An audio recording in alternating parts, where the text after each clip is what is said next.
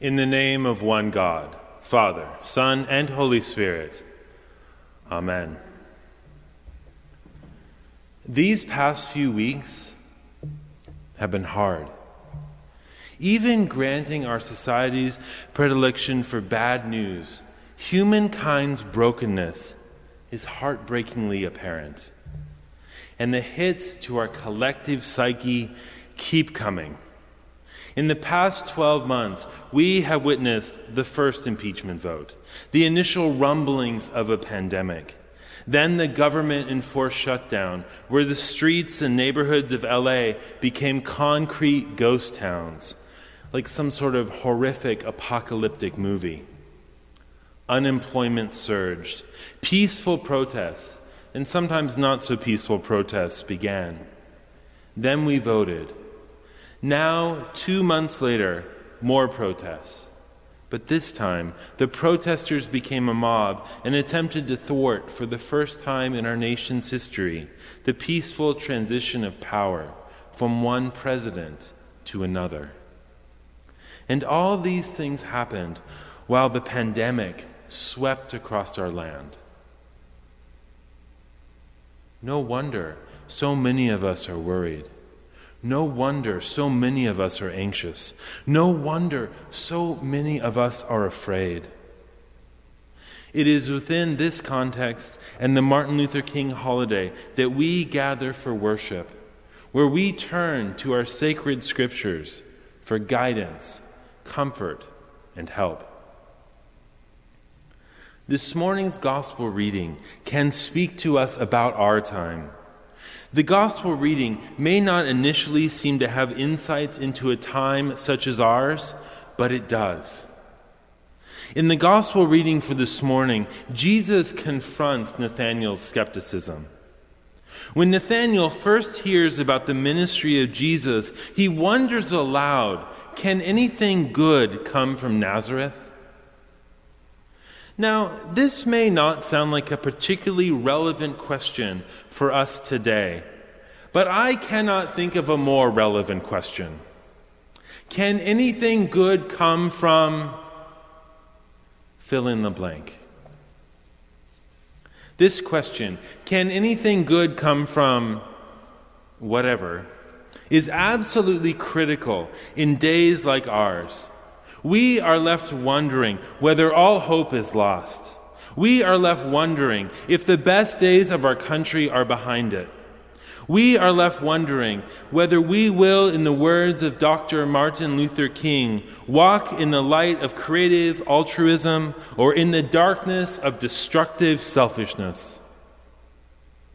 Our faith, like Dr. Martin Luther King's, is being, is being called into action. How much do we believe that God can redeem any circumstance? That God can redeem any person? That God can redeem any situation? Yet, as a faith community, we declare that God, with our help, can change the course of human history. We believe that God has the capacity, the wisdom, and the strategic insight to solve today's problems. Is nothing impossible for God? When Nathanael asks, Can anything good come from Nazareth? He's already decided that it's next to impossible for anything good to come from that place. He's outright dismissive. He sounds sarcastic and bigoted. Nathanael's biases blind him to the possibilities of the good that might come from some place unexpected. Yet, despite his jaded, almost postmodern, cynical question, Nathanael shows a surprising willingness to go and see Jesus. Low expectations or not, he's on the way. When Jesus reads Nathanael's heart and describes Nathanael's character as without deceit, Nathanael begins to wonder who might this Jesus be? And when Jesus accurately describes the scene where Nathanael stood under a fig tree, Nathanael fully casts off his bias and disbelief. Yet instead of confirming his anti Nazareth bias or puffing up his I told you so attitude, Nathanael recognizes that his assumptions are wrong. He finds something much greater than he expected. He finds God incarnate. Can anything good come from Nazareth? Yes. Can anything good come from our time? Yes. Even now, the Holy Spirit's work on earth is not done.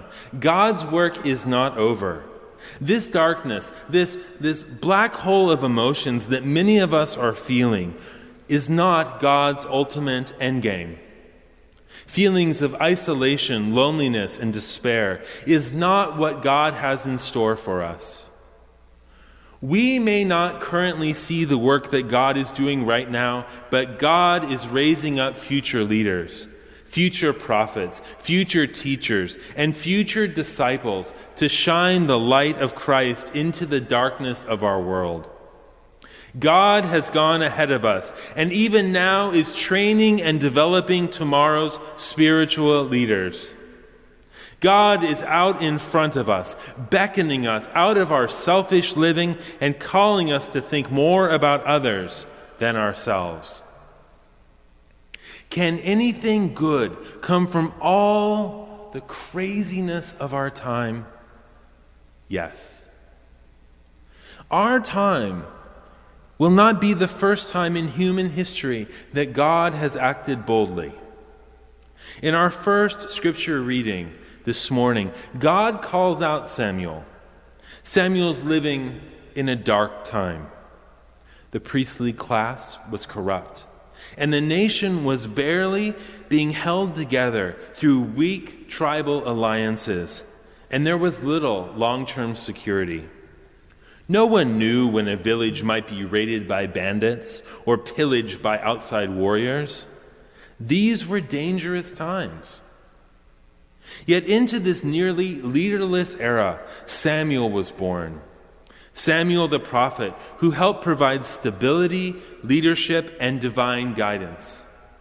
Samuel responded to the prompting of God and helped create a golden age in ancient Israel. So, as Samuel responded to this call of God, so today's future leaders are responding to the Holy Spirit's prompting.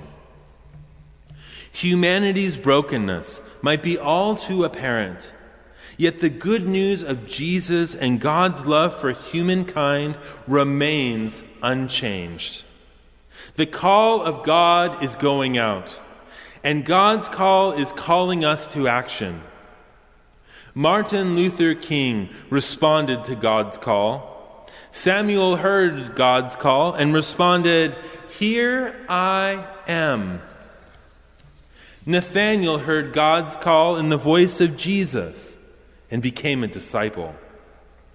And the call of God is continuing to go out. Can anything good come from all of this? Yes, with God's help. Amen.